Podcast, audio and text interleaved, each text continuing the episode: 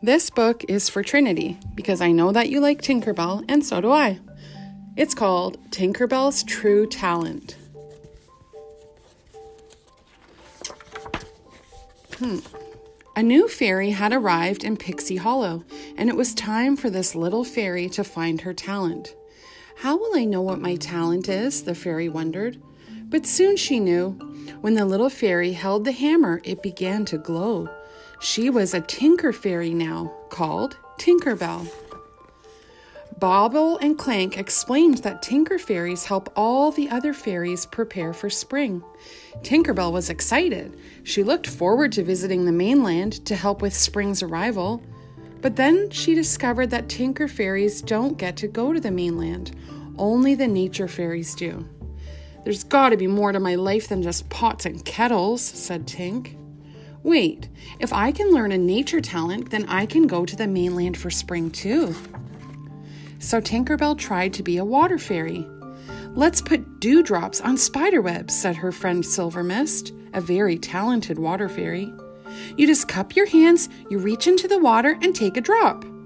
Then Silver Mist delicately placed the water onto the web.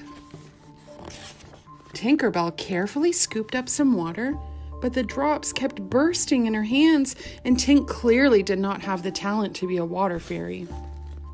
Next, Tinkerbell tried to be a light fairy. She had seen Iridessa grab sunlight and toss it at fireflies to make them glow. But when Tink tried to toss the light, it wouldn't fly from her hand. This is impossible, Tink shouted, throwing the cone of light to the ground. The light bounced around the field and it landed on Tinkerbell, and the fireflies chased her into the night.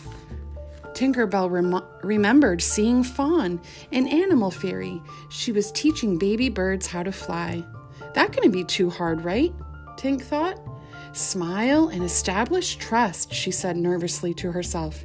Hey, shouted Tinkerbell, do you want to do some flap flap today? The scared little bird shook his head.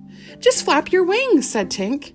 Come on, she shouted, but the little bird struggled to get away, and it was too afraid to fly. Tinkerbell sighed. This is not working. Tinkerbell had not succeeded at any of the nature fairy talents. I'll never get to the mainland, said Tink, so frustrated. Then she saw something shiny hidden in the leaves.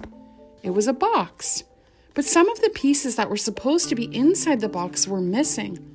Tinkerbell found the lost pieces and put the box back together again. But Tinkerbell still needed one last piece, and she found a lovely ballerina figurine that fit perfectly onto the box.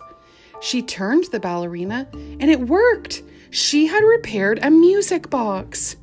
Tink was overjoyed, and she was doing what she loved. Tinkering really was her true talent. When it was time for the nature fairies to go to the mainland for spring, Tinkerbell was given a wonderful surprise. She was to fly to the mainland too. Her task was to return the music box to the little girl who lost it. Tinkerbell's dream came true as she flew off to the mainland. She had used her talent to fix the music box and was able to return the lost treasure to a little girl on the mainland. Tinkerbell learned a very important lesson always be true to yourself. The end.